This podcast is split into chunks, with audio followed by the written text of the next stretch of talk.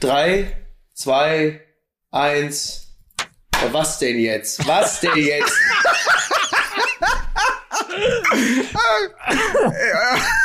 Willkommen zum Chaoten-Montag bei Fußball MML. Es ist. Also nochmal auf die stumme, auf die stumme Null. Drei, zwei, eins. Und ich stelle fest, auch in 2020 ist die Zündschnur von Mickey Beisenherz immer noch sehr kurz. Ja, ich war um, ich war um Viertel nach neun, war ich hochentspannt. Das ist doch gelogen. Äh, äh, 13 Minuten Technik, Technikgewichse äh, haben mich wirklich äh, zu, ganz tief zurück ins Jahr 2020 katapultiert. Und da stehe ich jetzt. Aber dafür habe ich eine Monstergeschichte für dich, Mickey. Ich hatte nämlich heute den möglicherweise unglaublichsten Traum meines Lebens. Ich habe vom frühen. Bist du dir also sicher, dass du davon berichten möchtest, Mike? Ich war, ich saß in einem Restaurant und mir gegenüber saß der frühe Helmut Kohl. okay. Pass auf. Gut, jetzt es hast muss, du mich natürlich schon. es muss ungefähr vor der Bundestagswahl 1976 gewesen sein. Also es war noch so, dass er normal in einem Restaurant sitzen konnte und es noch keine Aufruhr gab. Als er noch aussah wie Clemens Tönnies. Hatte er Lars Windhorst in einem Buggy dabei? Aber witzig, witzig wurde es, als er aufstand und ich feststellte, und jetzt kommt's, Achtung, und ich dachte, wow, Helmut Kohl hat eine Jeansjacke an. Und er sah fesch aus und cool. Und dann sah ich, dass er nicht nur eine Jeansjacke anhatte, sondern dass diese Jeansjacke auch an den, an den Taschen mit Strass abgesetzt war.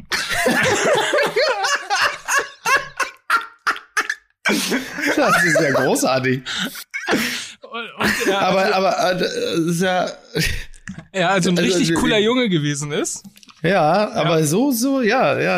Also das ist ja für dich als, als äh, Vertreter der jungen Union, ist das ja wirklich ein Psychogramm äh, der allerschlimmsten Ausprägung. Also was das aussagt, vor allen Dingen, ich stelle mir gerade vor, ja, schau, schau doch mal her, hier meine Jeansjacke, meine Jeansjacke und das ist ja bis jetzt mit Swarovski-Stein. Ja, schaut mich an. Das Interessante ist ja, der, der, äh, der Enkel von Kohl, Johannes Volkmann, war doch gerade bei Wer wird Millionär und ist jetzt bei 64.000, hat allerdings schon alle vier Joker äh, verzockt. Ähm, also so ein bisschen wie Kohl in der Schlussphase. Und, äh, ist, und ist im Februar, darf er dann wieder antreten zur Million. Ich habe gesagt, äh, für mich ein bisschen verwunderlich, weil äh, der Opa war ja nicht so auskunftsfreudig, wenn es um Millionen ging. Also da ist insofern äh, hat sich da schon ein bisschen was getan von der einen Generation zur nächsten. Also ich werde das mit Freude, werde ich das beobachten, wie sich das weiterentwickelt. Aber Helmut Kohl mit Jeansjacke äh, und Strassstein, ich also ich ahne, dass die Menschen, die uns hören und im Photoshop sehr begabt sind, da ist, lässt sich bestimmt was draus machen. Man muss aber den jungen Helmut Kohl nehmen. Den jungen Helmut Kohl. Ja, ja, ja, ja, das stimmt. Um mal eine überraschende Schärfe hier reinzubringen Ja, und auch den Ton für die weitere Sendung zu setzen. ja. Migi Beisenherz, wieso weißt du als Autor der Hamburger Morgenpost eigentlich nicht, dass es das Pathos heißt? Wieso, was steht da? Was, Nee, was steht da? Ich habe nur gesehen, du bist also ich habe zwei Dinge zusammengebracht. Ich folge dir ja in den Ja. sozialen Medien und ab und an habe ich Ja. mitbekommen, bist du da ja auch aktiv. Das ist richtig. Und wenn du dort aktiv bist, schaue ich mir das an und lese mir das durch. ja, Und zum einen habe ich gesehen, dass du Wikipedia jetzt auch für die Hamburger Morgenpost machst oder das, Das war ja mal woanders, glaube ich, ne? Ja. Und zum Ja, anderen habe ich das Arnold Schwarzenegger Video gesehen ja. und da hast du irgendwie geschrieben Pathos der begeistert. Und da muss ich Ach doch so, ja, ja, das stimmt. als, das als Rechtschreib- äh, und Ja. Grammatikpolizei der sozialen Medien mal direkt reingrätschen da hast du und recht. dich äh, zur Haltung gemahnen. Alles richtig, ist recht. Also Ja. du gehst, du, also du gehst jetzt hier auf der Antenne im Grunde genommen genauso sympathisch und zugewandt mit mir um wie mit unseren MML-Hörern, die dann äh, regelmäßig bei Twitter von dir gemaßregelt werden. Ist das richtig, Lukas? Ja, genau, weil ich muss ja auch diese ganze Kritik, die auf mich einprasselt bei, bei den Kommentaren, zum Beispiel bei Apple Podcasts, muss ich Ja. ja äh, irgendwie auch rechtfertigen. Das ist richtig. So. Das stimmt. Ja, das, das ist richtig. Das ist so chaotisch hier in diesem Podcast heute Morgen. Der einzige, der hier Ordnung reinbringen könnte in diesen Ja. Podcast, wäre Clark. Ah, Na gut. da ist er. Mike Nöcker, wir wiederholen das nochmal. Mike Nöcker, er ist der Supermann von MML, ist der einzige, der Clark kennt. Ach jetzt, ach so, das ist jetzt, dein- das ist jetzt deine, das ist jetzt deine Retourkutsche, dass du mir jetzt plötzlich meine Gags nimmst, so und mir die dann. Aber erklär dann- den ganz kurz, erklär den Hörern doch mal, wofür das die Retourkutsche ist. Ja, das ist die Retourkutsche dafür, dass ich äh, hier den Tokentanz äh, eine Woche nachdem du diesen Gag gemacht hast, ähm, äh, nochmal erzählt habe und mich selber dabei gefühlt habe, als hätte ich mir selbst ausgedacht, was ich ja in dem Moment auch habe, natürlich, aber das ist ja egal. Ja, so, also Clark, jetzt bitte. So, Sachen, die dann bei Clark nicht mehr sind. Papierkrams beispielsweise. Oder halt eben auch totale Unordnung. Clark ist eine App für das Smartphone und darin kann man sämtliche Versicherungen Versicherungsscheine, Versicherungen, Versicherungen, Versicherungen, alles, was ihr möglicherweise auch mit Versicherungen schon in diesem Podcast gehört habt, in einer App ordnen und man hat den totalen Überblick. Erstens, was man eigentlich so an Versicherungen hat. Zweitens, ob es möglicherweise irgendwo an der einen oder anderen Stelle eine günstigere Versicherung gibt, so dass man dann zu einem bestimmten Termin, auch das steht in dieser App, dann kündigen kann, um zu dieser günstigeren Versicherung zu wechseln. Man hat im Grunde genommen alles das, was, ich meine, ihr kennt das doch, Hagelschaden und dann die große Frage, bin ich eigentlich versichert oder bin ich, ich als Herr Thaler kenne nur Rehagelschaden. Im Abstiegsfall gut versichert. Und dann, ich meine, ich möchte mal, ich möchte nicht wissen, wo Mickey seine ganzen Versicherungsscheine findet. Ja, nirgendwo, natürlich, wie üblich, ne? So. So. Ja. So. Aber es wäre doch total schön, wenn du ein Handy hättest und wenn du ja. eine App aufmachen könntest und einfach genau sehen kannst, zack, ach guck mal hier, Auto da, Wohnung da und so weiter und so fort. Ja, ist für, für mich, Kinder. für mich, für mich ist das, für mich ist das wirklich, wirklich eine gute App, weil ich, glaube ich, teilweise heillos überversichert bin und auch zwei, drei Versicherungen wirklich viel zu teuer sind. Das weiß ich. Ich habe nämlich, jetzt ist ja wieder Anfang des Jahres und ich habe so ein, zwei äh, äh, Rechnungen beziehungsweise Abbuchen bekommen, wo ich dachte, holy fuck, was ist das denn? Und dann fiel mir ein, ach ja, das sind ja diese beiden Autoversicherungen, die ich eigentlich im letzten Jahr schon gekündigt haben wollte. Ja, so viel dazu. Geht's den Leuten beim WDR sonst nur, wenn du deine Rechnung für einen Kölner Treff stellst.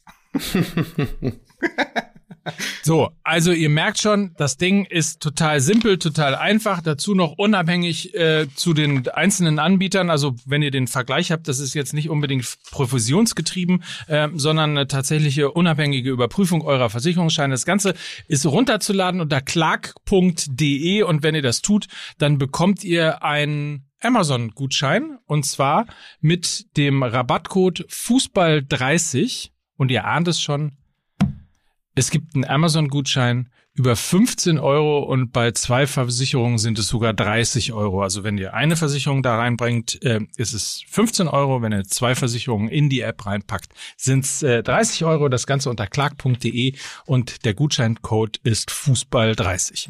Clark, das ist ja auch so ein bisschen die Policen Academy, ne?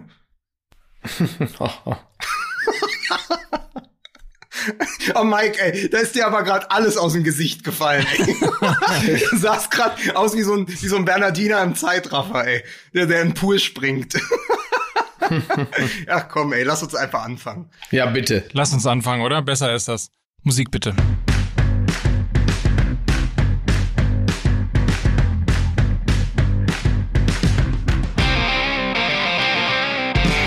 Herzlich willkommen zur Redaktionskonferenz Fußball MML. Was machen wir denn gleich im Podcast? Äh, wir begrüßen Mickey Beisenherz. Und hier ist der Mann, der, obwohl er heute wieder die Garderobe seines Sohnes aufträgt, dafür sorgt, dass dieser Podcast ein Erwachsenen-Podcast ist. Er ist der Thomas Gottschalk von Fußball MML. Er stiehlt uns die Show. Hier ist Mike Necker. Bitte, danke. Das ist übrigens, äh, das ist nicht, ich habe hier, das ist der Mickey Beisenherz Solidaritäts-Rollkragenpullover, äh, äh, den ich hier anhabe. Ich möchte das bitte, ich habe meinen ersten Rollkragenpullover gekauft. Ja, ich, ich sehe das, ich sehe das mit Freude er steht ja auch gut. Also allerdings ab dem, ab dem Rollkragen an sich abwärts sehe ich da schon wieder, also es ist ein, ein dunkel Anthrazit. Rollkragen und dann denkt man, jetzt hat er es doch geschafft. Aber weil Mike Nöcker, ohne geht's ja nicht, er war doch schon durch die Tür. Plötzlich steht da so in roten Lettern dann Damn drauf. Und dann denkt man sich, es war doch so ein schöner Pullover. Warum musste da so ein roter Schriftzug drauf sein, Mike? Das ist doch vor allen Dingen der Schriftzug, der diesen Rollkragen, der diesen Rollkragen-Pullover äh, äh, unterscheidet von einem günstigen, der hat doch dann wegen dieses roten Schriftzugs auch direkt wieder 500 Euro gekostet, Mike. Warum verbrätst du, warum ver verbrätst du das schöne Podcast-Geld für solche Sachen? Ne? das ist doch, das ist doch kleingeistig, ist das. Ja. Der Rollkragen äh, ist für dich, Miki, und die, und die Aufschrift ist für Lukas Vogelsang. Verdammt, Lukas Vogelsang. endlich, endlich werde ich mal angemessen gewürdigt. So. So, also ja. Themen, Themenkonferenz, Jungs. So, Hefte raus, Diktat. Ja. So. Was, was haben wir? Was hat das Wochenende gebracht? So, komm hier, wie, wie, wie früher, wie früher. Ähm, drei, drei Tage, drei Geschichten. Ähm, Leute, was war das für ein Spieltag? so, ja. Bayern verliert. Ja, das ist, äh, das Aber schon lange ja. her, ne? Ja, wie, wie, wie, wie ist die Geschichte? Bayern München äh, gerät achtmal hintereinander in Rückstand und verliert keines der Spiele geht 2 zu 0 in Führung und verliert gegen Gladbach. Ja. So, und wer, wer hat's gewusst? Fußball MML. Es ist nämlich auch der Spieltag, wo fast alle unserer Prophezeiungen ja. oder unsere Spieltag-Tipps tatsächlich wahr geworden sind. Wir waren so nah dran, waren wir noch nie an Bedway Bern und allen, die es sonst besser wissen als wir. Ja. Hast du auch getippt, dass Arminia Bielefeld gegen Hertha gewinnt? es wurde mir zumindest unterstellt, ich würde noch mal reinhören in die Sendung, aber ein äh, Hörer schrieb auf Twitter, Vogelsang hat ja gesagt, dass Hertha dann in Bielefeld verliert. Ja, ich entnahm das auch den sozialen Netzwerken, wie man so schön sagt, dass du das wohl prophezeit hattest. Ähm, ja. Aber, aber viel wichtiger ist ja Miki Beisenherz, der nicht nur auf den sozialen Medien von Plastikfischen hart getroffen wird, sondern auch den Nagel auf den Kopf selbst trifft. Hat was gesagt letzte Woche zu Schalke 04? Ja, ich habe gesagt, dass, äh, dass Schalke 04 auf jeden Fall das nächste Spiel, das entscheidende, äh, gewinnen wird, bevor sie den Tasmania-Rekord haben. Denn äh, wenn es irgendwo einen Titel äh, zu verhindern gilt, dann sind sie da. Und so kam es. Und zwar aber auch, das finde ich ja interessant, wirklich auf die allerletzte Minute. Also in dem Moment, wo es darum geht, wir können jetzt hier etwas Außerordentliches erreichen, etwas Bemerkenswertes, da haben sie gesagt, so, das kann ja wohl nicht wahr sein. Und dann haben sie gesagt, so, wir sind ja schließlich Schalke, wir wollen hier für keine herausragende Leistung in Erinnerung bleiben. Also jetzt gewinnen wir das Ding. Und das haben sie dann auch ganz deutlich gemacht, dass es ihnen ernst war. Wusstet ihr eigentlich, dass Borussia Trippelmeister ist? Also äh, Trippelsieger, nicht Trippelmeister, Trippelsieger. Borussia ist vom Wochenende Trippelsieger. Borussia Mönchengladbach gewinnt. Welche Borussia? Genau, Borussia Mönchengladbach äh, gewinnt gegen Bayern München. Borussia Dortmund gewinnt gegen Leipzig und Borussia Düsseldorf wird deutscher Tischtennismeister. Alles an einem Wochenende. ja, Gott sei Dank. Alter, das, das warte, das schreibe ich mir mal kurz, das protokolliere ich mal kurz auf meiner unsichtbaren Schreibmaschine. Äh, Alles an ist, einem Wochenende, Leute. Ja, aber äh, was, was, also wo wollen wir? Sag mal, wo wollen wir heute in diesem bunten Gemischtwarenladen, die dieser Podcast ja auch manchmal sein kann, ja? Wo wollen wir denn als erstes hin? Gehen wir erst nach Schalke, in New Hoppe? Oder gehen wir erst nach Dortmund? Dann sagen die Leute wieder, ja, ihr seid ja eh nur ein schwarz-gelber Podcast. Oder betrachten wir München? Was, wo wollt ihr hin? Ich würde vorschlagen, wir fangen mit Schalke an, das ist nur fair. Das war äh, auch mein Gefühl. Ja, äh, gute Idee. Total. Ja. Das haben sie sich, haben sie sich redlich verdient. Ja, dann Nicht fangen wahr? wir doch an mit dem, mit, dann fangen wir doch an mit der Headline des Kicker heute. Schalke 4-0. Ja, gut, ja. Das ist, ja, komm. Äh, ja. Du musst ihn, das, du musst ihn aber auch, das ist das alte Michael Preetz Ding, 23 Saisontore, die musst du auch erstmal machen. Und wenn du im Fünfer richtig stehst, dann haust du die Kugel einfach rein. Also, Schalke 4-0, Tasmania der Herzen. Es war doch irgendwie abzusehen, oder? Ja, Tasmania San Mia, ne? Ähm, ja, das ist schon, ähm, also das, es wurde ja irgendwo, habe ich auch gelesen, es gab so Raoul-Momente in dem Spiel, ne? Und es stimmt schon ja. so ein bisschen. Ähm, das, das ist ja irgendwie auch geil. Also ich meine, wir alle haben ja kein Interesse daran, dass Schalke absteigt. Und sie sind natürlich nicht nur wegen des Einspieles jetzt nicht plötzlich äh, von jeglicher Abstiegsgefahr äh, befreit. Das natürlich nicht. Aber es war schön zu sehen, dass, äh, dass diese Mannschaft dann doch noch lebt. Und ähm, dieser äh, mitunter ja auch etwas belächelte Kolasinac-Transfer, weil halt eben Linksverteidiger und auf der Position bestand ja jetzt nicht der akuteste Handlungsbedarf, zeigt aber doch auch, dass diese eine Person schon etwas in dieser Mannschaft ähm, ähm, hat auslösen können. Da war schon eine gewisse Belebung auf dem Feld. Also das äh, machen wir uns nichts vor. Wenn ich jetzt sage, Kolasinac äh, hat quasi im Alleingang den FC Schalke wiederbelebt, dann werden sie natürlich im nächsten Spiel wieder komplett in sich zusammenfallen. Deswegen halte ich mich damit zurück. Aber es war schön zu sehen, dass da doch noch Leben in der Bude ist und dass es äh, ein, zwei äh, Schalter gibt, ähm, die dafür sorgen, dass da plötzlich wieder was, was geschieht. Harit zum Beispiel hat auch ein super Spiel gemacht. So, also du merkst, die haben plötzlich irgendwie Bock gehabt. Ich weiß nicht, was da der Auslöser gewesen ist, dass sie das Gefühl hatten, so wir müssen jetzt hier was tun. Aber irgendwie hat dann doch äh, einiges zusammengepasst. Und Hoffenheim fand ich am Anfang war ja jetzt auch gar kein schlechter Gegner. Ist ja nicht so, als wären die totale Grütze gewesen. Aber ähm, ja, Mai, dies ist Fußball da muss ich dir gleich widersprechen, aber darüber sollten wir vielleicht erst ganz am Ende des Schalke-Blocks sprechen, nämlich, äh, dass meine, das ist dann vielleicht auch die kühne These des Tages. Kühne These, die kühne These. Dass Hoffenheim der genau richtige Gegner also in der jetzigen Form und mit dem Spielpech, das sie haben und mit ja. der Abwehr, die einfach sehr naiv verteidigt, der genau richtige Gegner war. Also wenn Schalke gegen einen Gegner hätte gewinnen können, dann gegen das Hoffenheim aus dem Januar 2021. Also das war wirklich, mhm. ich glaube, Hoffenheim, wenn die sich ein bisschen konsolidieren, wenn Hoeneß da an ein paar Schrauben dreht, sind die in sechs Wochen nicht mehr so einfach äh, zu übermannen, ja. wie es auch die Freiburger ja schon getan haben vergangene Woche. Ähm, also ich glaube, Schalke hat da einfach den richtigen Gegner gehabt, weil Hoffenheim einfach überhaupt nicht in der Form ist. Aber natürlich gehört es dann auch dazu, zu sagen, pass auf, wir haben dann das nötige Spielglück und dann reagieren wir und dann machen wir vier Tore, von denen ja, die waren ja auch alle echt zauberhaft herausgespielt. Ja, super, super, richtig gut, richtig gut. Es gibt ja den wahnsinnig schönen Satz äh, von, von dir, Mickey, hier aus dem Podcast, ähm, dass, dass die Flut alle Boote hebt. Äh, und so, wenn wir ja. über, Kola, äh, über Kolasinac reden, dann ist das möglicherweise irgendwo auch so ein, so ein, Enfe äh, so ein, so ein Effekt, Infekt, so ein Effekt. ähm, dass du, ähm, also lustigerweise, also ich, ich bin ja St. Paulianer und ich weiß ja, wie es ist, äh, wenn man als Verein von einem Hönes gerettet wird. Äh, insofern.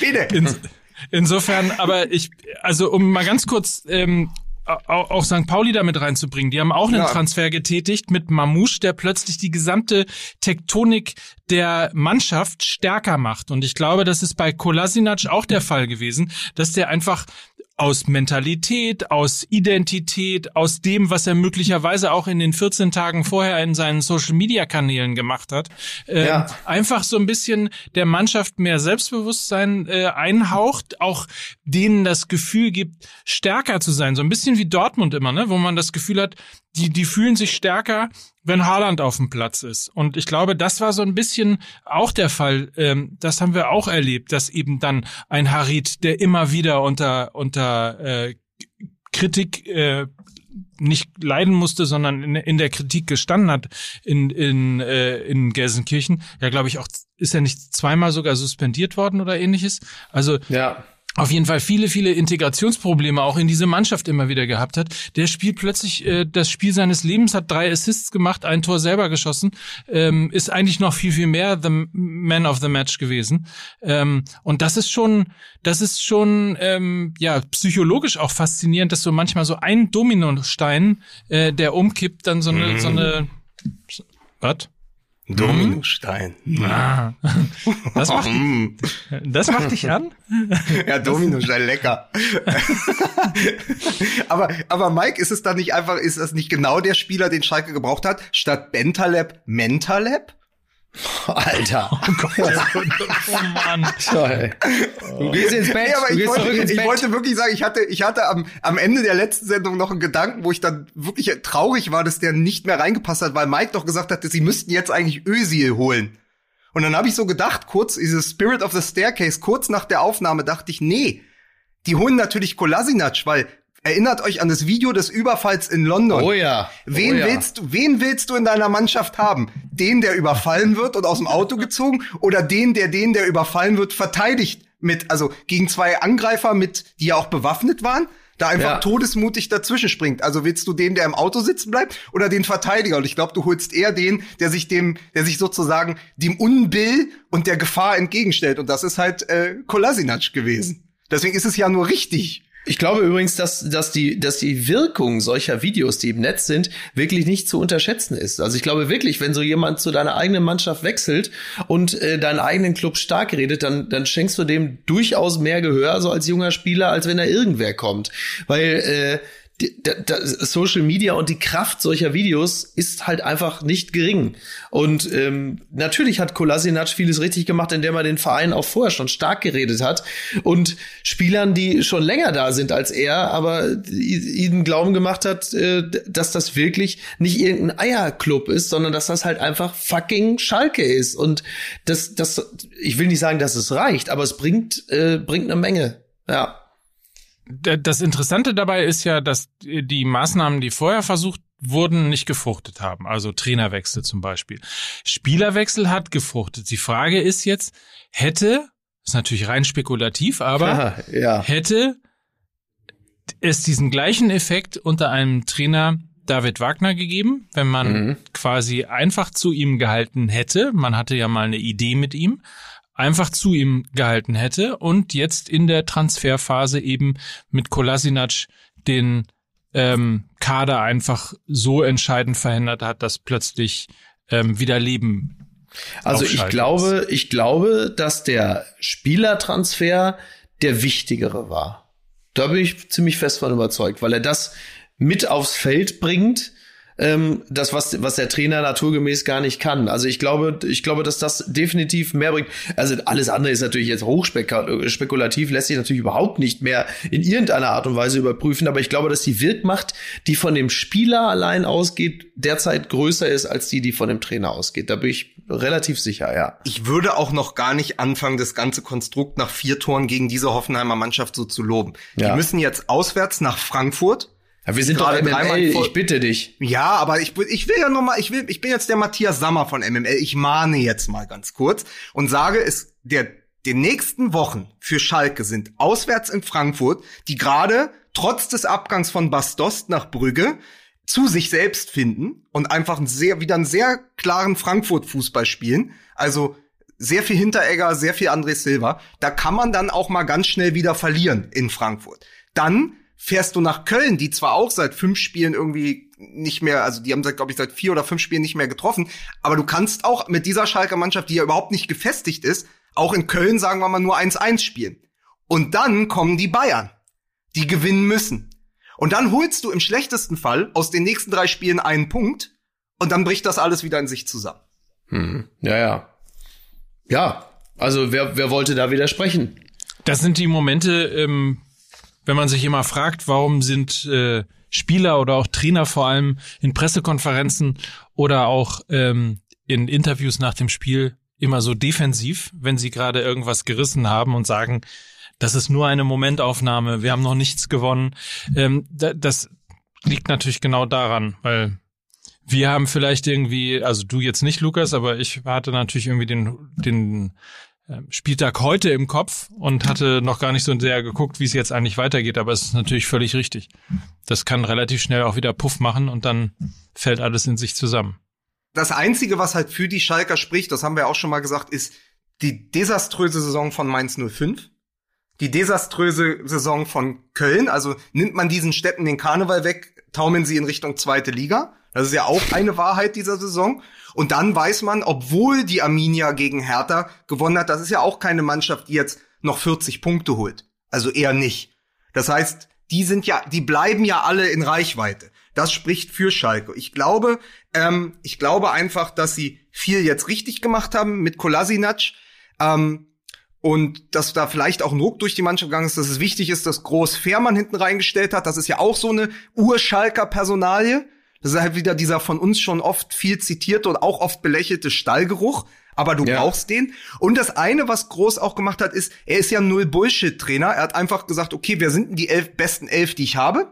Die stelle ja. ich auf. Was ist die beste Taktik für diese Mannschaft? Das ist nun mal die Fünferkette. Ja, das, was für die Nationalmannschaft nicht funktioniert, funktioniert aber bei einem Verein wie Schalke, der eine Stabilisierung hinten braucht, ganz gut. Und dann hat er einfach eine, jetzt auch eine ganz gute Achse. Also wenn er hinten mit Nastasic oder Kabak, dann hast du, ähm, dann hast du im Mittelfeld Zerda, dann hast du Uth davor. Sag mal so, ich habe mal ein Gedankenspiel gemacht. Denk dir jeden dieser Spieler bei einem anderen Bundesligaverein. Denk dir Zerda im Mittelfeld von Gladbach der Typ wäre eine Nummer. Denkt dir Uth, letzte Saison beim ersten FC Köln, zehn Scorer-Punkte. Die können ja alle kicken, man muss es ja. ihnen nur wieder in Erinnerung rufen. Ja.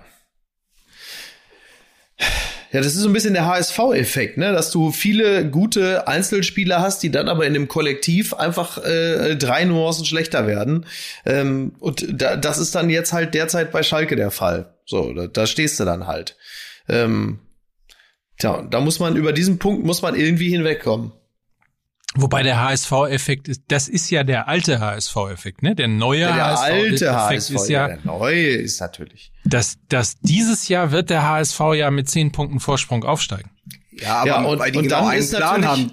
Der Plan ist wahrscheinlich genau das, worauf du auch hinaus willst, nämlich Terodde. Und Terodde ist natürlich der, und, und das ist ja so, ein- das ist ja so ein bisschen schwierig, weil äh, sobald dann der HSV in der ersten Li Liga ist, also Terodde, äh, wie, ich glaube, Peter Ahrens hat es auch mal geschrieben oder so, ne, schießt sich selbst in die Arbeitslosigkeit oder sowas, sowas in der Art.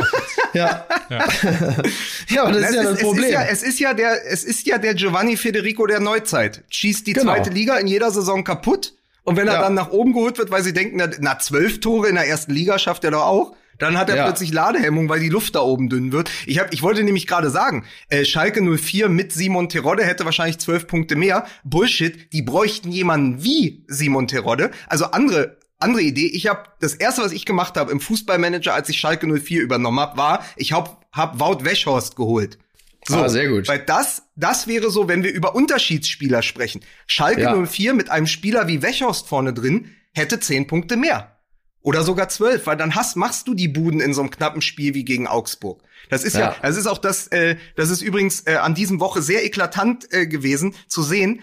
Ähm, Hertha BSC zum Beispiel fehlt so ein Spieler, wie Schalke jetzt Kolasinac hat, als Beispiel, weil es nämlich dann doch das Wochenende der Unterschiedsspieler war. Also Haaland beim BVB macht aus der guten Borussia eine Champions League Borussia.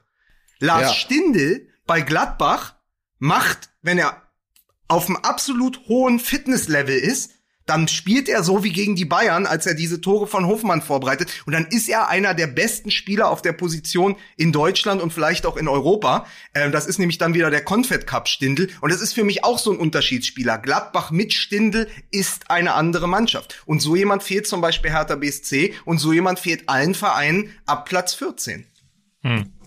Übrigens, kleine lustige Simon Terodde-Statistik noch. Äh, Simon Terodde hat jetzt schon in der äh, dieser laufenden Zweitligasaison mehr Tore geschossen als St. Pauli. Jetzt ist natürlich die Frage, ist das viel? ist das viel, Mike? Klär mich auf. Du? Ist das gut? Wie schwer ist das eigentlich gerade für dich, Mike? Wie, wie, wie sehr leidest du? Hast du dir schon, hast du dir schon einen weinenden Totenkopf stechen lassen? Ja, auf Fall zwei. Zwei Das schon. traurigste, äh, der, der Hamburger Morgenpost titelt traurigstes Tattoo Deutschlands. Edelfan weint. Ich leide sehr. Hast du Edelfan gesagt, du Arschloch?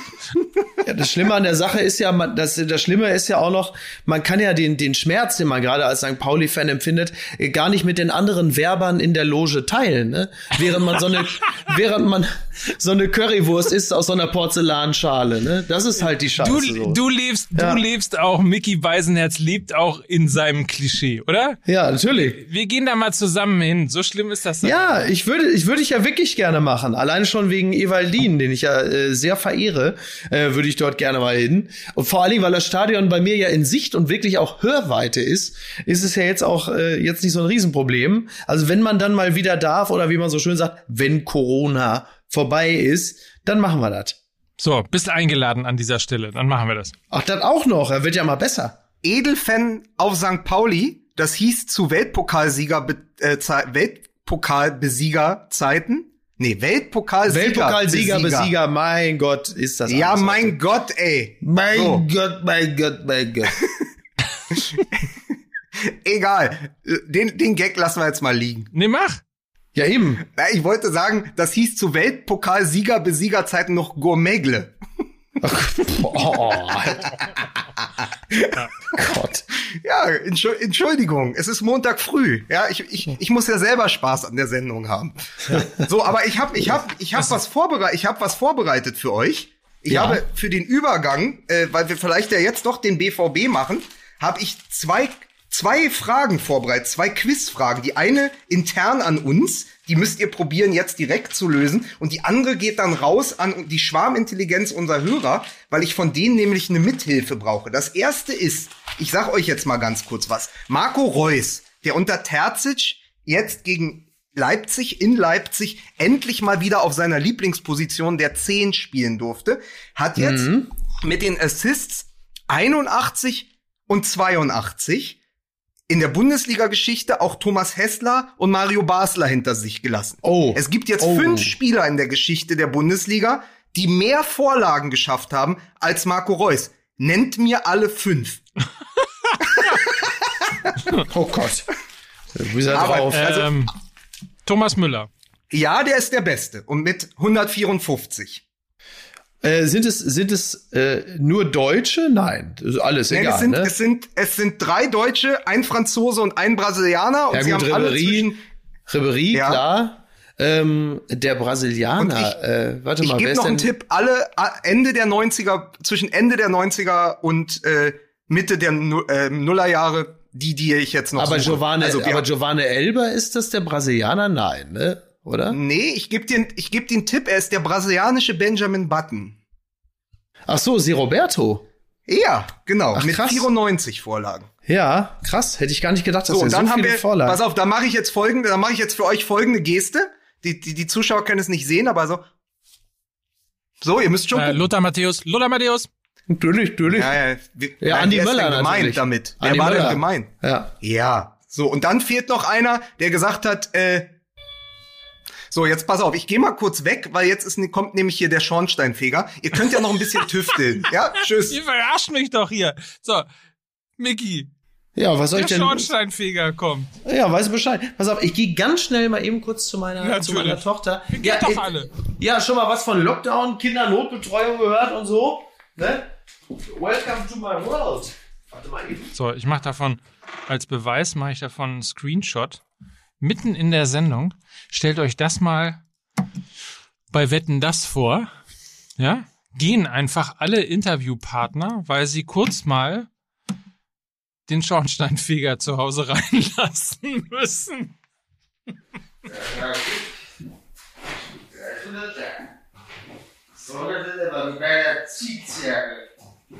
Das ist übrigens toll, wenn Mickey so den Kurs spricht, das ist wirklich das gehörte Testbild. Kommt aus der gleichen Zeit, hat auch den gleichen Effekt. Ich möchte, dass das unbedingt drin bleibt. Also, und auch der, auch, weil ich jetzt wirklich, ich bin vom Glück geküsst, der Schornsteinfeger ist hier.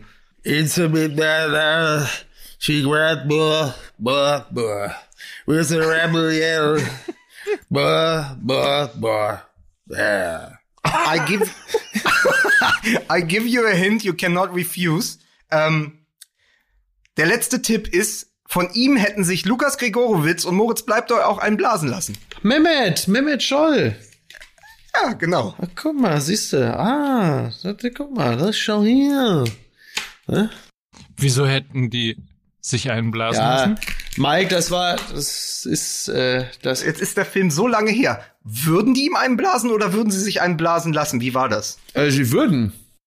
Ja, ne? Ja, gut. Sie würden Es aktiv. ist, ja. es ist, wie es ist. Pass auf, und dann habe ich noch was, das habe ich dem immer tollen, das ist wirklich eine Empfehlung, dem immer tollen Fußballquiz auf Spiegel Online entnommen. oh ja, das dass ist gut. ich immer, wenn es rauskommt, sofort spiele. Das macht äh, sehr, sehr viel Spaß.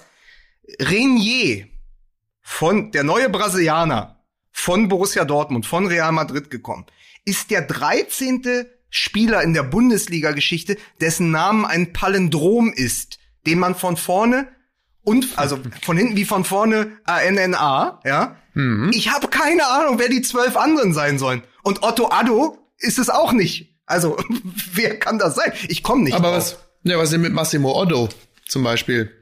Ja, okay, guck mal, da haben wir schon mal einen. Aber da, das Ne? möchte ich, pass auf, das könnt ihr dann, ich mach's jetzt mal wie Valulis, das könnt ihr dann drunter posten.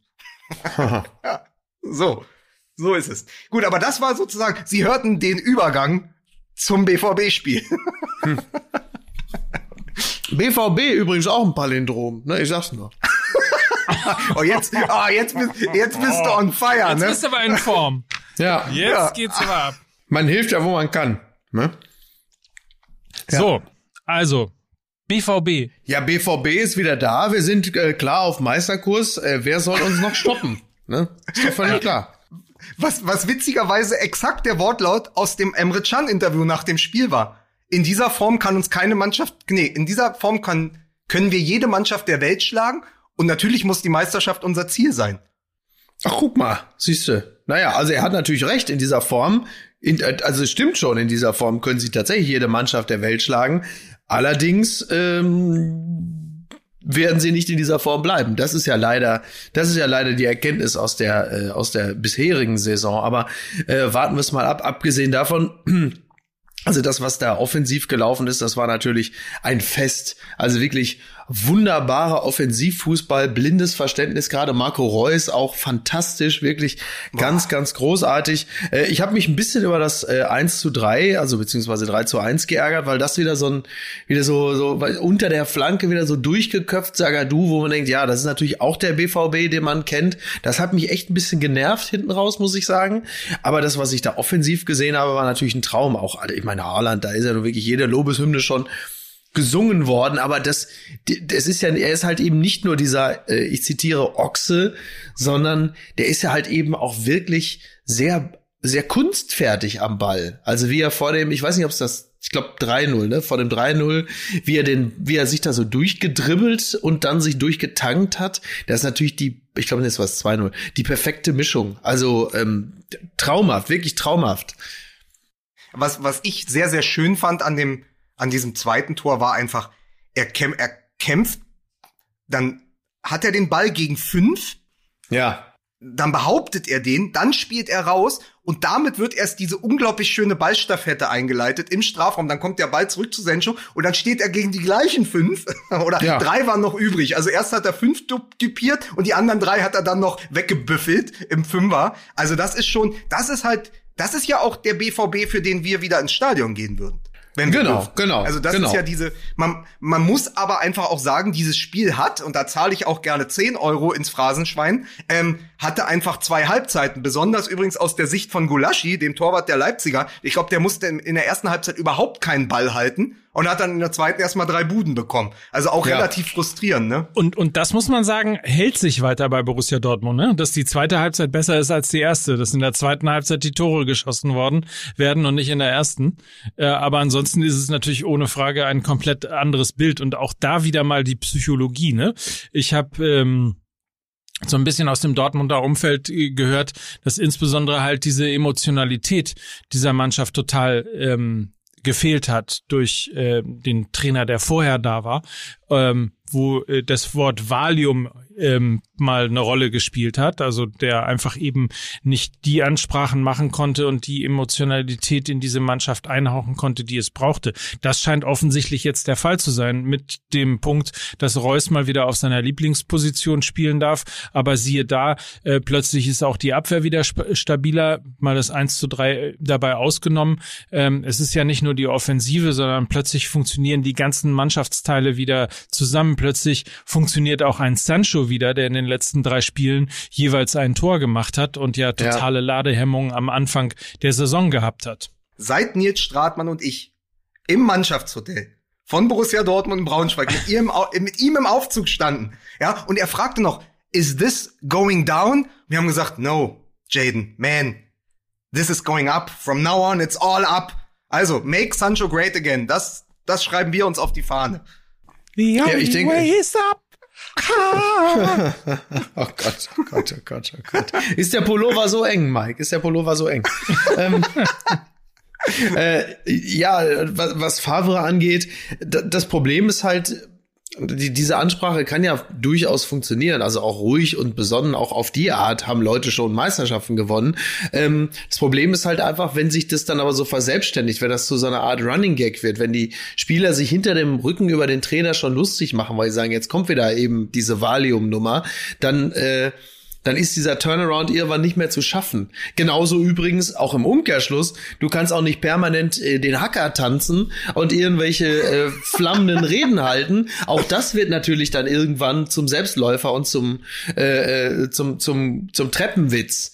So, du musst da du musst einfach eine Varianz drin haben. Eine Varianz in der Ansprache. Du musst auch unberechenbar sein auf eine Art. Und das war bei Favre offenkundig nicht mehr der Fall. Und, äh, und da, da hat äh, Terzic derzeit natürlich noch den Vorteil, dass er einfach eine andere Ansprache an die Mannschaft ähm, wählt, die die Mannschaft offensichtlich dadurch schon mehr erreicht, weil sie sich so angenehm abhebt von dem Sound, den sie äh, gewohnt waren, der sie auch offensichtlich ein bisschen einzulullen drohte. Jetzt wird's halt nur interessant, inwieweit ähm, diese Form der Kommunikation variantenreich ist in den nächsten Wochen und Monaten. Aber dass er ein mutiger Typ ist, der, äh, der den Charakter des, des Vereins äh, auch verinnerlicht hat, das zeichnet sich jetzt schon stark ab. Es, es kommt ja auch dazu, ähm, wenn man Hummels, Delaney und Terzic nebeneinander stellt, weiß man von oben nicht, wer wer ist. So, das ist ja auch wichtig für die Identität für so einen Verein, dass die sozusagen, dass man, dass man mit einer Stimme spricht, mit einem Gesicht auftritt oder zumindest mit einer Frisur. Aber ich finde auch, es ist ein anderer Sound, nicht nur an der Seitenlinie, sondern auch auf dem Platz. Und ich musste unter der Woche so ein bisschen schmunzeln, als Hummels Erwachsenenfußball gefordert hat weil ich nicht Aha. genau wusste, also ich wusste auch immer nicht, als äh, Marcel Reif im Doppelpass über Wochen erzählt hat, die spielen Kinderfußball, dachte ich auch ja. mal, ja, weiß, weiß ich nicht, kann ich mit beiden Zuschreibungen nicht viel anfangen. Aber was dann gespielt wurde gegen Leipzig, vor allen Dingen in der ersten Halbzeit, als sie trotz einer gefühlten Unterlegenheit ja dagegen haben, war, sie sind halt anders in den Zweikämpfen und plötzlich steht was ich gerade über Groß und Schalke gesagt hat, der eine Achse braucht, ja. Bei Dortmund hast du die Achse dann plötzlich, wenn Hummels hinten steht. Auf der Doppelsechs spielen Witzel bis zu seiner Auswechslung. Das ist ja auch eine schmerzliche Geschichte, dass der den Rest der Saison fehlen wird. Ja, Aber du hast ja. dann eben Witzel und Delaney oder danach Emre Can und Delaney. Und das sind zwei Spieler, die auf der Doppelsechs dem Gegner wehtun können. Das ist immer, wir haben über Jahre gefordert, Emre Can muss zu Borussia Dortmund kommen, weil er der vielbeschworene Wellenbrecher ist. Ja. Das ist er jetzt gewesen ja, in der also, zweiten Also, also, de, da kann ich nur vorwarnen. Also, der Wellenbrecher, da haben wir im November haben wir gesagt, dass müssen alle müssen versuchen, den Wellenbrecher. Wellen, vom Wellenbrecher will ich nichts mehr hören, verstehst du? Das ist du, also da kann ich nur vorwarnen. Also, wenn Erwachsenenfußball bedeutet, im, in Dortmund, wir verteidigen besser, wir sind lauter und wir sind ekliger und körperlich unangenehm für den Gegner, dann ist das vollkommen okay, weil zaubern kann diese Mannschaft immer. Das kommt von alleine, wie Terzic gesagt hat, mit denen musst du nicht Hacke und Fallrückzieher üben, das beherrschen die aus dem FF. Du musst das Kämpfen mit denen üben und dann, dann sozusagen, das ist ja das, das ist ja das Fundament, auf dem du dann eben diese, diese Hacke, Spitze, diese, diese wunderschönen Staffetten dann bauen kannst. Also das passiert ja aus der Mannschaft alleine heraus, so. Und das kannst du dir dann aber auch erlauben, wenn du weißt, hinten wird auch mal gegrätscht. Nur Hacke ohne Grätsche funktioniert nicht. Total, total. Ja, genau. Und, und dieses, dieses jämmerliche von hinten heraus kunstfertig rausspielen wollen und dann dabei schon den Ball verlieren, das treibt natürlich äh, nicht nur Mats Hummels in den Wahnsinn. Aber das, was immer unter diesem Label, ähm, Männerfußball oder Erwachsenenfußball ja. läuft, ist ja nichts anderes als ähm, konfrontationsfreudiger Fußball. So, sich nicht äh, äh, zu scheuen, in die Zweikämpfe zu gehen, auch die unangenehme Begegnung auf dem Feld bewusst suchen, das ist damit ja gemeint. Und ähm, klar, die Spieler dazu zu animieren, äh, das ist jetzt die Aufgabe. Denn wie du richtig sagst, spielen äh, können die alle. So. Aber das ist erst immer der zweite Schritt. Der erste Schritt ist erstmal, sich im Zweifel auch auf für einen selbst unangenehme Art und Weise den Ball besorgen. Ich, ich, zünd, ich zündle jetzt mal ein bisschen. Ich spiele ja, mal ganz kurz mit dem Feuer. Äh, Mats Hummels, Marco Reus und insbesondere, insbesondere Emre Can sind ja auch keine Jungtürken mehr. ja. Mike guckt, Mike, du guckst wieder so, als wenn du, als wenn du nicht weißt, was in mich gefahren ist. Das ist richtig, aber das tue ich ja öfter, nicht nur wenn du redest. ja, es ist, es ist ein Zitat von, es ist ein Zitat von Marcel Reif das gestern ah. natürlich dann wieder in den sozialen Medien, insbesondere auf Twitter, aufgegriffen wurde, weil ja gerade so eine gewisse Latenz herrscht, ähm, den Doppelpass ähm, auf eben dieses Vokabular abzuklopfen, weil ich habe das Gefühl, dass die Leute auf Twitter den Doppelpass so gucken wie die anderen, sonst immer nur den Tatort abends. Also mit, ja. der, mit der Checkliste, so mit dem, mit dem Rassismus, mit dem Rassismus-Bingo schon auf den Knien. Ähm, ja, nee, äh, ja. Reif hat gesagt, äh, Reus und äh, Mats Hummels sind ja keine Jungtürken mehr. Ja, die, die, die Mats, Das genau. Ist, also, das ist wohl ein alt, das ist aber ein altertümlicher Begriff. Also Marcel Reif, der ja 1783 geboren wurde, was in, in Ostvorpommern, was wenige wissen, er hat natürlich einfach das alte Vokabular wieder herausgeholt, ne? Mit Genau. Pickelhaube auf, Doppelpass an. Ja, ja, das ist genau. Es ist es ist ein ein ein alter offensichtlich. Ich kannte es auch nicht, aber Ja, er ja. war sich, aber er, er er war sich der der Wirkmacht dieses Begriffs, glaube ich, durchaus bewusst und hatte deshalb auch ähm, nach der Werbepause darauf angesprochen. Jetzt auch kein großes Interesse daran äh, zu sagen, Leute, da entschuldige ich mich. Ich äh, sehe da jetzt ehrlicherweise auch nicht das nicht das Riesenproblem. Er hat ja also die ja, mein Gott. Ja, sind halt Aber- äh, aber- irgendwelche, also ich also als als rassistische Entgleisung habe ich es jetzt nicht gewertet. Es ist so ein bisschen so, du du du merkst auf, weil wir alle mittlerweile sehr sprachsensibel sind. Ähm, aber es ist ja jetzt, ja, also Bevor wir uns jetzt hier gegenseitig langweilen, Ja. ähm, Nee, wieso? Du bist doch nur gelangweilt, weil wir sind ja im Thema. das So. ist richtig, das stimmt, stimmt. ist das hier in guter Stuttgarter Tradition eigentlich ein Männer-Podcast? Ja, ne? Ja, Ist es sicher. Doch, oder? Ja, absolut. Nein, aber äh, zwei Sachen wollte ich äh, noch mal ganz kurz erzählen. Erstens, ähm, was diesen, was diesen etwas aggressiveren Fußball angeht oder diesen ähm, äh, erwachsenen Fußball angeht, den konntest du natürlich tatsächlich ähm, auch in sehr, sehr großen Teilen sehen, weil so ein bisschen äh, von dem, was Borussia mal ausgezeichnet hat, wieder stattgefunden hat. Ne? Ball verloren, sofort umdrehen, wieder gegen den Mann spielen und versuchen, den Ball wieder zurückzuholen, ähm, war ja lange Zeit mal eine Spezialität in Dortmund, hat in Teilen wieder stattgefunden. Und dann, weil wir gerade Axel Witzel angesprochen haben, gute Besserung übrigens an dieser Stelle, ähm, was ich total beeindruckend fand, dieses, diese, diese Situation, in der er sich verletzt hat, sah ja sehr, sehr harmlos aus. Und in der äh, Halbzeit darauf angesprochen, hat Luther Matthäus gesagt, dass er sich erinnert an, ich weiß es nicht mehr, ob es 94 oder 96 gewesen ist, ähm, da musste ich auch so äh, vom Platz getragen werden. Äh, äh, da habe ich mir die Achillessehne gerissen. Und dann dachte ich noch, was ein Schwachsinn. Nach, Mit so einem kleinen, äh, mit so einem kleinen und irgendwie äh, harmlosen Ding hast du vielleicht einen Bänderriss oder ähnliches, aber doch bestimmt keinen Achillessehnenriss. Und äh, im, im Spiel selber, als ich dann irgendwie merkte, dass äh, Haaland dann auch anfing, den Witzeljubel beim Tor zu machen, dachte Ja. ich, okay, Ja, ähm, ja. möglicherweise doch gar nicht so unrecht, aber das fand ich total beeindruckend, dass im Grunde genommen an der Art und Weise, ähm, wie die Verletzung zustande kam und wie er vom Platz getragen wurde, äh, Lothar Matthäus gleich mal irgendwie äh, ein Bulletin schon abgeben konnte und die Verletzung quasi Ja. festgelegt hat und ja auch recht gehabt hat dann. Ich bin schon sehr häufig in meinem Leben verletzt worden. Ich bin dreimal geschieden, also so viel kann ich dazu sagen. Übrigens, das würde ich noch gerne, das reiche ich eben noch nach, pass auf, damit die, damit die Leute auch mal was lernen. Also die Jungtürken, ja, waren eine politische Bewegung im Osmanischen Reich, die seit dem Ende des 19. Jahrhunderts illegal auf liberale Reform und eine konstitutionelle Staatsform hinarbeitete. So, jetzt ein Satz noch. Die niedrige soziale Herkunft der wichtigsten jungtürkischen Führer führte dazu, dass sie sich nach außen hin mit politischen Ämtern in der zweiten Reihe begnügten und repräsentative Führungspositionen Personen aus höheren Kreisen überließen. So, womit also auch der Vergleich erklärt wäre, warum diese eben nicht diese Jungtürken an den Mikro standen, sondern die aus den höheren Kreisen, sprich Reuß und Hummels, damit das jetzt dann auch ein für alle Mal geklärt wäre. Womit er ja im Wortsinne dann komplett recht hat. Richtig, genau. Ja, genau. Gut. So, das möchte ich auch mal an dieser Stelle, das möchte ich an dieser Stelle einfach dann auch mal festgehalten wissen.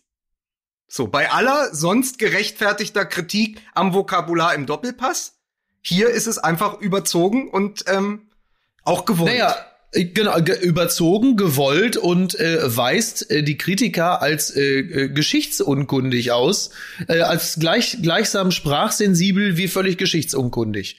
So. Ich möchte ähm, auch mal sagen, geschichtsunkundig, das wäre auch eine sehr gute Überleitung zu uns und dem MML-Fluch ähm, für das Gladbach-Bayern-Spiel. War nur mal schon mal als Vorankündigung. Ich habe nämlich einem guten Freund von uns ähm, nach dem 2-0 durch Goretzka geschrieben, ja, das Ding ist ja leider gelaufen.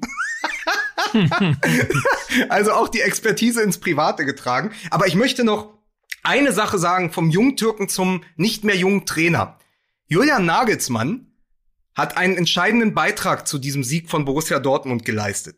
Er hat nämlich irgendwann, ich weiß nicht, ob in der Halbzeit oder erst nach dem 0 zu 1, von einer sehr guten Fünferkette, die die Leipziger ja einfach sehr offensiv interpretieren mit Angelino, der ja eigentlich ein Linksaußen spielt, äh, mit der Dreierkette, die sich oft in den Spielaufbau einschaltet. Also das ist ja deren System. Er hat dann auf eine Viererkette umgestellt. Und ich glaube, dass das äh, dem BVB im Allgemeinen und Haaland dann im, insbesondere ähm, im Besonderen diesen Raum ermöglicht hat.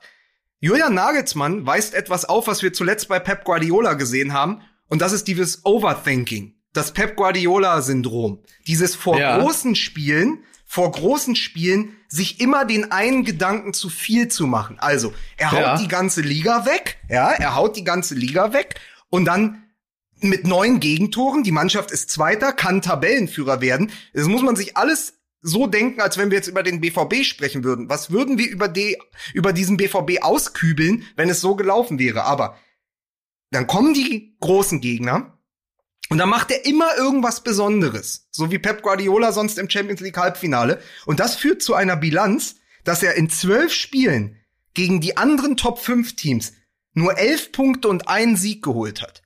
Das ist die Nagelsmann-Tabelle. In der Nagelsmann-Tabelle, wenn man die Top 5, also Bayern, Dortmund, Gladbach, Leverkusen und Leipzig nimmt, hat Leipzig die mit Abstand schlechteste Bilanz. Und hinzu kommt noch dieses 0 zu 5 in Manchester in der Vorrunde in der Champions League. Nagelsmann kann keine Topspiele.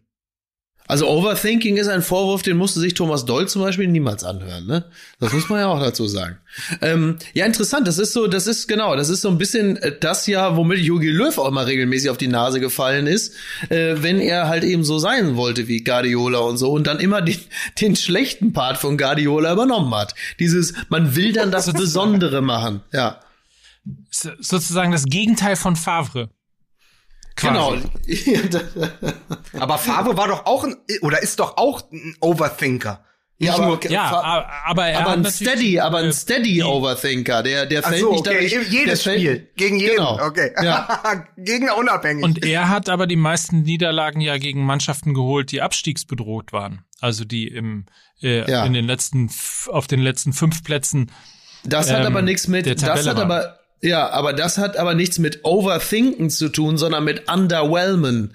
Äh, nämlich in dem Moment, wo es darum geht, eine Mannschaft auch gegen schwächere Gegner zu motivieren, speziell wenn du unter der Woche vielleicht gegen Inter Mailand gespielt hast. Das hat dann was mit mangelnder Motivationsfähigkeit zu tun. Da sind wir wieder bei dem Thema Valium ähm, und bei dem Thema äh, mangelnde ja, Begeisterungsfähigkeit. Das hat nichts mit dem, mit dem falschen Matchplan zu tun, sondern das hat was damit zu tun, dass du auch in deiner Ansprache nicht variabel genug bist. Dass man halt eben dann sagt, ja komm, scheiß drauf, es kommt ja nur Main. 1 oder kommt ja nur Köln und plötzlich steht's 0 zu 1 und dann kriegst du das Ruder nicht mehr rumgerissen und gehst mit einer Niederlage vom Feld. Das ist dann wiederum anders äh, begründet. So, und jetzt ist wieder Zeit, meine Damen und Herren, liebe Kinder, jetzt ist es wieder Zeit in der beliebten Kategorie, welcher Spieler spielt nächste Saison bei Bayern München? Oh. Ich fange mal an mit Upamecano.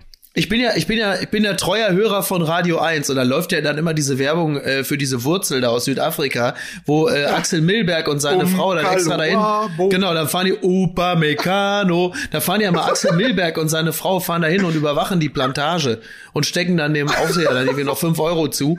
Und das ist ja Upa Meccano. Ne? Ja, aber ja. Upa Meccano unaussprechlich aber ausgesprochen gut. Und der einzige, der ja körperlich in der Lage war, Haaland auch mal äh, das Wasser zu reichen, ne? Also ja, ja. Ja, ja, der ist ja auch, auch eine Bombe. Der durch aber er hat es nicht, nicht genommen. Haaland hat es nicht genommen und hat einfach die Buden gemacht. Ja. Ja. Aber es gab viele, viele Duelle, wo er insbesondere auch äh, in der ersten Halbzeit natürlich auch, äh, aber wo es Haaland echt mhm. schwer gehabt hat gegen Upamecano, weil er der Einzige war, der auch körperlich in der Lage war, sich äh, dem entgegenzustellen. Ich, ich glaube aber, Mike, dass die nächsten Bayern-München-Spieler, das hat ja auch Friedhelm Funke bei Sky 90 gesagt, nicht in Leipzig spielen, potenziell, sondern bei Borussia Mönchengladbach. Den passiert nämlich Folgendes, den passiert gerade etwas ganz Absurdes. Sie haben jetzt am Freitagabend den Bären erlegt, aber Sie sind's, die zerteilt werden. Das ist doch, Das ist doch, also, das finde ich äh, übrigens eine Schweinerei. Ich könnte niemals Fan von einem Verein sein, der danach die besten Spieler von Borussia Mönchengladbach kauft. ja, aber, aber guck mal, also, die, die schlagen die Bayern in dieser Manier, ja. Hofmann, der ja mal bei Dortmund war, schießt zwei Ja. Tore. Neuhaus macht das dritte. Was, was ist klar nach dem Spieltag? Nicht die Gladbacher greifen jetzt oben an, sondern geiles Projekt. Dortmund holt Rose. Dortmund nimmt, Ja. Sagt Rose, er soll den Hofmann noch mal wieder zurück. Direkt, komm, bring mit. Bring den Hofmann mit, der passt zu uns. Genauso einen brauchen wir. Und Neuhaus geht zu Bayern. Das ist doch auch, Ja. das ist doch auch hart, dass das dann die Schlagzeilen danach sind. So nicht Wahnsinn, Gladbach auf dem Weg zur dritten Kraft. Ja. Ja, ja. Und was ist mit Zakaria? Wieso soll der denn bei Gladbach bleiben? Der kommt ja auch zum BVB. Ne? Aber Ja, das ist, das ist wirklich, also das ist wirklich, wenn man Fan von Wettbewerb ist oder sich auch für andere Vereine begeistern kann als den eigenen, dann ist das doch einfach scheiße. So, das ist doch wirklich Kacke. Das macht doch auch keinen, macht doch irgendwie auch keinen Spaß. Man will doch auch einfach, dass so ein, so ein paar Vereine irgendwie auch abseits des eigenen äh, äh, gedeihen können. Und, und äh, das ist so. die, die Gladbacher sind ja auch die einzige Mannschaft, die Hansi Flick jetzt zweimal geschlagen hat. Also, die ist, denen es gelungen ist, Hansi Flick als Trainer zweimal zu besiegen. So muss man es korrekt sagen. Einmal direkt, also unmittelbar nach, nach seiner Amtseinführung und dann jetzt wieder. Und genau das haben wir letzte Woche gesagt. Wir haben gesagt, die sind potenziell die Mannschaft, die die Bayern am ehesten ärgern können, weil die haben irgendwie ein Rezept. Die haben ein Rezept entwickelt, über die letzten Jahre Bayern schlagen zu können. Du, ich glaube, das Rezept ist manchmal äh, super simpel und da sind wir schon wieder beim Thema Motivation. Das Rezept ist äh, das Wissen, dass man die Bayern schlagen kann. Denn äh, Gladbach hat über die letzten zehn Jahre relativ häufig sehr gut ausgesehen gegen die Bayern und das sickert dann auch wieder so ein bisschen ein in die, jetzt kommt der schreckliche Begriff Vereins-DNA. Aber das ist so. Wenn die Bayern kommen und du weißt, wir haben in den letzten Jahren immer gut gegen die ausgesehen, dann gehst du natürlich auch schon mit einem anderen Gefühl aufs Feld, äh, selbst wenn das völlig andere Spieler sind. Oder du bist halt einfach Und eins muss- äh, Schalke. So. Mit Ausnahme natürlich dieses Spieltages, das ist ja klar. Und eins muss man mal mentalitätsmäßig auch sagen. Also, äh, ich kann mich nicht dran erinnern, äh, dass eine Mannschaft ein, eine 0 zu 2 gegen äh, Bayern München in derartiger ähm, Dominanz und in einer derartigen Selbstverständlichkeit aufgeholt hat, äh, Ja. wie Mönchengladbach das gemacht hat. Weil es ja natürlich in der Tat so war, dass alle gedacht haben, so wie Lukas ja auch, das Ding ist gelaufen. Äh, Wäre wär schön gewesen, aber äh, halt dann offensichtlich nicht gegen diese Bayern. Ja. Und dann kommt halt eben Gladbach und sagt, Pustekuchen, äh, 0-2, uns doch egal. Ähm, wir gehen hier immer noch als Sieger, also wenn einer als Sieger vom Platz geht, dann immer noch Borussia Mönchengladbach. Also Ja. da muss man wahrscheinlich in die Archive gucken, um eine, um eine ähnliche, ähm, um, um einen ähnlichen, ein ähnliches Spiel in irgendeiner Form da rausholen zu können. ja. ich hatte ja letzte Woche auch gesagt, dass so die Blaupause für die Gegner, für die kommenden Gegner des FC Bayern dieses Spiel gegen Bremen, das 1 zu 1 in der Allianz Arena sein müsste, weil Bremen es da geschafft hat, als deutlich unterlegene Mannschaft, indem sie das Zentrum geschlossen haben, die Bayern zu ärgern. Wenn du das nimmst, sozusagen massiert im Zentrum stehen, aber dann zu sagen, wir haben ein Mittel gegen die Bayern, weil wir wissen, und Rose wusste das, dass die eben unter Flick so hoch stehen. Und Flick hat noch keinen Plan B entwickelt und auch noch kein Gegenmittel, dass sein Fußball mittlerweile zumindest hinten in der Viererkette entschlüsselt wurde, weil Niklas Süle hat noch nicht diese Grundgeschwindigkeit, die er vor der Verletzung hatte. Der hat sich noch nicht dahin zurückgearbeitet. Das heißt, wenn dann die Viererkette so steht, und die stehen ja fast an der Mittellinie, und wenn du dann jemanden hast wie Stindl, der diese Schnittstellenpässe spielen kann, dann ist das eben auch etwas, was den Bayern wirklich wehtut. Und sie haben ja, glaube ich, die drittmeisten Gegentore.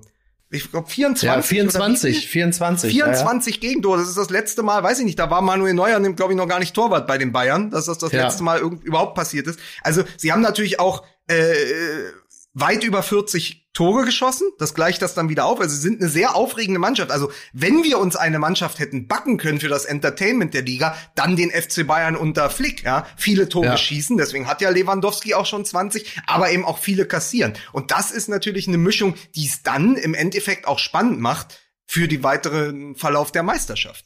Klar, macht ja auch Bock. Also das willst du ja haben. So. Ja, Aber die, die Mannschaft der Stunde ist aber eine andere, ne? Äh, Übrigens, und nur um es nochmal ganz kurz zu hören, äh, 24 Gegentore, mehr Gegentore haben nur Hertha, Köln, Schalke und Mainz. Aber mit und der Mannschaft der nicht? Stunde meint Lukas natürlich Union. Nee, überhaupt nicht. Ich meine, ich habe mir nochmal die Tabelle vom zehnten Spieltag angeschaut. Fünf Spieltage her. Da war der SC Freiburg. 14. Ach so, stimmt, stimmt. Mit acht ja. Punkten. Jetzt ja. sind sie Achter mit 23 Punkten. Fünf Spiele in Serie gewonnen, zuletzt 8 zu 1 Tore gegen Hoffenheim Natürlich. und Köln. Auch da, ja. der Unterschiedsspieler da heißt Vincenzo Grifo, der besser ist als in Gladbach und besser als in Hoffenheim. Und da ist es so, ohne Trainerwechsel, ohne Spielerwechsel, hat Freiburg innerhalb von jetzt, eigentlich sind sieben Spieltage, zweimal unentschieden und fünf Siege, äh, innerhalb von sieben Spielen den Turnaround geschafft von ach Kacke, können die wirklich sympathischen Freiburger dieses Jahr tatsächlich absteigen? Ja. Zu, können sie vielleicht doch den Europapokal erreichen? Interessant, ne? das habe ich gestern noch noch irgendwann beim beim Eierbraten auch noch so gedacht, als ich plötzlich hörte, stimmt, fünf Spiele äh, in Serie oder nee, es war vor genau, es war vor dem vor dem Spiel, also hatten sie vier Spiele äh, in Folge gewonnen, wo ich auch dachte, hey, Moment mal, äh, waren die nicht noch vor kurzem akut in Abstiegsnot und genau das, was du sagst, plötzlich stehen sie da und haben halt einfach jetzt diese super Serie hingelegt. Ähm, tja, was da die, also ich meine, Freiburg ist ja sowieso generell ja ein, ein Hort des Vertrauens. Die haben in den letzten 25 Jahren, glaube ich, drei Trainer gehabt oder so. Ähm, da, da, da ist einfach grundsätzlich sowieso nie der Zweifel am Übungsleiter. Das ist sicherlich auch schon mal eine, eine Konstante, die äh, sehr wohltuend ist. Und welche Veränderung en Detail ähm, Streich da vorgenommen hat, das vermag ich gar nicht zu sagen. Aber kann ich dir aber sagen weil ich witzigerweise hat der Kicker äh, im, in der Donnerstagsausgabe, das war ja, also letzte Woche war ja neun Jahre Streich, Jubiläum. Ja. Und dann haben sie eine kurze Geschichte nur gebracht, wo aber alles drin stand. Also Streich hat zum einen die Ansage äh, verändert, also verschärft. Er hat gesagt, okay, da muss ich da halt auch härter reingehen. Und sie sind in allen messbaren Zahlen, Laufleistung, Sprintleistung, Zweikämpfe, Chancen, die herausgearbeitet sind und Chancenverwertung signifikant besser geworden, wenn okay. man Spieltag, die ersten acht Spieltage gegen die zweiten sieben Spieltage rechnet. Also Spieltag 0 bis 8 kannst du an den Zahlen lesen, eine extrem konfuse Mannschaft, die weniger gelaufen ist als der Gegner, die schlechter vom Tor war, die weniger vom Tor war und plötzlich haben sich alle Zahlen verbessert. Das heißt, das schaffst du ja nur durch ein verändertes Training und durch eine veränderte Ansprache, weil du musst die Jungs, wieder ein Phrasenschweinsatz, zum Laufen bringen. Und das hat aber, Streich aber, geschafft. Also hat Streich im Grunde genommen ist mit einer veränderten Version von sich selbst aufgetreten. Man könnte auch sagen, der Christian hat seiner Mannschaft einen Streich gespielt. Ja, weil interessant, er den, den Trainerwechsel hat er einfach in sich selbst vorgenommen. Hat gesagt, ja. ich gebe jetzt einfach die, ich mache jetzt, ich, ich fahre den inneren Ede Geier hoch und ähm, komme da jetzt dann mal so als Drecksack um die Ecke brauchst ja, Drecksäcke. Auch, weil, weil er mit seinem, mit seiner Mundart alle Mann erreicht. oh. Übrigens, wenn du behauptest, wenn du behauptest, dass äh, Jaden Sancho, seitdem du ihn im Aufzug gesehen hast, wieder Seitdem wir uns geküsst haben im Aufzug. Behaupte ich, behaupte ich, dass Vincenzo Grifo wirklich steil performt, äh, seit er äh, mein Gast bei Meine Elf die Playlist ah. der Stars gewesen ist. Oh ja. Ja. Das, ja, ja, du, ey, Vincenzo Grifo ist auch wieder so ein Spieler, ähnlich übrigens wie Jonathan Schmid, ja, die in Freiburg einfach am besten funktionieren. Ja, das, das stimmt. Es gibt ja solche Standortspieler. Ja. So. Ja. Und vielleicht gibt es aber auch Spieler, die brauchen von uns so einen kleinen Schubser. So, ja, ist, ist, muss, wie, ist wie Jogi Löw. In Freiburg ist er am, am besten, er ist, in, ist er in Freiburg. So. Aber man, man muss sagen, pass auf, jetzt, jetzt in, in der guten alten Tradition, in den letzten Minuten noch das wirklich unangenehmste Thema aufzumachen. Sag oh mal, Niki, du kennst doch den ja. Thomas, du kennst doch den Thomas Hitzelsberger gut. Was ist da eigentlich los in, in Stuttgart? Also ja, ich, äh, äh ich ich werde mal, ich werde ihm mal eine SMS schicken und äh, äh, werde dann aus dieser saftigen Kommunikation dann entsprechend zitieren. Also äh, ohne Quellenschutz, ohne alles. Aber ähm, ich, ich hake da mal nach. Das ist doch aber auch ein Thema, was wir das ist doch echt mal ein Thema. Also wir sagen, wir müssten mal eine Sondersendung ehemalige Nationalspieler machen. Dann könnten wir Ja. endlich mal über dieses Hövedes-Interview sprechen aus Ja. dem Spiegel, was wir seit acht Monaten mit uns mitschleppen gefühlt. Und dann eben auch über Hitzelsberger. Ich finde aber eine Sache habe ich, habe ich aus dem Kicker-Artikel zu Stuttgart entnommen, nämlich, dass Hitzelsberger ja Vorstandsvorsitzender der AG ist. Nee, Aufsichtsratsvorsitzender der AG. Und Ja. er will auch Präsident des EV werden. Das Ja. ist ja wie beim Boxen, wo man dann plötzlich so einen Vereinigungskampf austrägt und dann hat man beide Gürtel, oder? Ja, haben wir beide Gürtel. Ja. ja. ja. Also Aufsichtsratsvorsitzender der AG und Präsident des EV. Auf welche Visitenkarte passt das? Ja, ist schon, schon ganz geil eigentlich, ne? Ja. Ja, ich bin, ich bin da wirklich diese ganzen Stuttgarter Belange, äh, da, da, das ist für mich, also da bin ich ganz weit, ganz weit weg. Äh, muss ich sagen. Ähm, für mich, ich bin immer noch traurig, dass MV nicht mehr Präsident von ähm, vom VfB. Jetzt rettest, vom du rettest VfB. dich wieder, du fälschst das ab, Ja. du rettest dich wieder, du rettest dich wieder in die Historie. Das machst du immer. Ja, das, stimmt, das ist wirklich so, das ist wirklich so. Aber ähm, äh, da bin ich wie der Opa. Da bin ich, ich bin der Opa von MML. Immer wenn's, wenn man mit der Gegenwart nicht mehr klarkommt, flüchtet man sich in die Vergangenheit und sagt, das war, Nee, das war noch gute, der VfB mit Ge- Kertmeier Vorfelder. Ja, es ist Ähm, wirklich, es ist aber- wirklich so schön. Miki Beisenherz, was sagen Sie denn eigentlich zu Thomas Hitzberger? Ich sag Ihnen eins. Die Meisterschaft 2007, das war ja auch nichts anderes als der DFB-Pokalsieg 97. Haben wir So. eigentlich schon über das magische Dreieck gesprochen. Genau. Und schon bist du ganz woanders. Schon bist Genau. du ganz woanders. Genau. Ich finde das aber übrigens toll. VfB Stuttgart, die beste Auswärtsmannschaft mit 17 Punkten zusammen mit Bayer Leverkusen, aber die meisten Tore geschossen. Also auswärts funktionieren sie total gut. Zu Hause Ja. haben sie, glaube ich, drei oder vier Punkte geholt, weswegen äh, ähm, Mate, äh, Terrazino ja gesagt hat, heißt er so? Ne? Er heißt so, oder? Pe- Pellegrini. Pellegrino, Materazzo, Nein, er heißt nicht Pellegrino Pellegrino. oder so. Heißt er Pellegrino? Ma- Der heißt Doch, der Pellegrino heißt- Materazzo? Ja, irgendwie Materazzo Pel- oder genau, Enrico Pellegrino Palazzo. Materazzo. Der heißt Enrico Pellegrino Palazzo. Materazzo, ne? Ich bring das immer Ja, alles Pellegrino. Materazzo. Das ist ja wohl, also er klingt, also Pellegrino Materazzo, der klingt wie ein Trickbetrüger bei verbotene Liebe. Weißt du, das ist so wirklich so, ich bin jetzt mit Pellegrino Materazzo zusammen. Ja, da musst du aber mal aufpassen, wo kommt der denn plötzlich her? So, mir, ja, mir hatte er gesagt, ich habe ihn im Flugzeug, bin ich ihm begegnet, er hatte den Platz getauscht und plötzlich saß er neben mir. So, sagte Susanne, so sa- sagte Susanne Klatten. Ähm, so,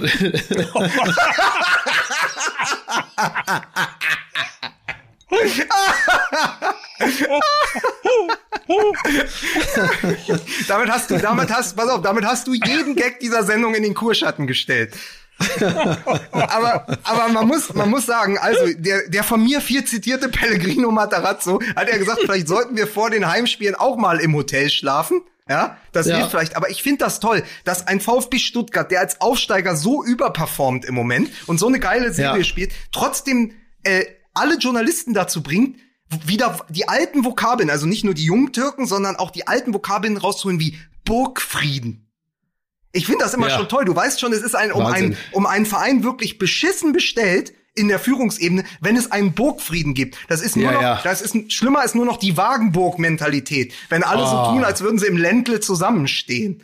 Ja, also das ist, das ist auch wirklich, das ist äh, äh, auch das Einzige, was ich aktuell ähm, zum, zum VfB sagen kann, ist, dass wenn ich höre, dass es solche Querelen gibt, dass der Aufsichtsratsvorsitzende den Präsidenten so öffentlich Das ist der Achtung stellt. Vorstandsvorsitzende. Äh, jetzt siehst du, jetzt habe ich das auch schon. Der Vorstandsvorsitzende, Mann, jetzt hab ich's, ja, ich hatte der Vorstandsvorsitzende den Präsidenten so öffentlich ins Achtung stellt, Ja. dass das natürlich, dass das natürlich nicht gut sein kann, ist ja völlig klar, weil es normalerweise klärt man diese Dinge ja intern und man kann nur Unter mutmaßen, was da schon so, man kann ja nur mutmaßen, was da alles schiefgelaufen sein muss, dass sich, äh, dass sich Hitze da so öffentlich äh, positioniert für den, für die Abläufe äh, innerhalb des Vereines und auch für die Mannschaft kann das ja grundsätzlich nicht gut sein. Das ist ja, ich will jetzt nicht wieder mit dem HSV anfangen, aber die ähm, die Beschädigung auf der obersten Ebene ist ja so oder so da und das darf sich so im, im als Trickle-Down-Effekt jetzt nicht niederschlagen auf die Mannschaft, scheint es aber ja auch nicht zu tun. Offensichtlich ist äh, Pellegrino Materazzo ähm, in, der, in der Lage, das von der Mannschaft fernzuhalten. Und das ist gut. Ja, äh, man muss, man kann auf jeden Fall konstatieren, nach diesem Wochenende Vogt wackelt beim VfB im Präsidium und bei Hoffenheim in der Dreierkette. Sehr schön. Ja, und äh, damit, damit, damit beschließe ich äh, diesen Spieltag mit dem, mit dem Wunsch, ich hab, möchte, ich wünsche mir eine Schlagzeile, die da heißt, Pellegrino Materazzo und Gonzalo Castro fahren gemeinsam nach Castel Gandolfo. Mehr ist ja wohl, äh, mehr ist ja wohl von einem ins Trainingslager. Einem, Achtung, Achtung, in einem Auto von Maurizio Gaudino. ja. Ich, ich, ich, ich wollte mal mit acht Strichern in einem Strich Achter mit einem Tanga nach Tanga fahren.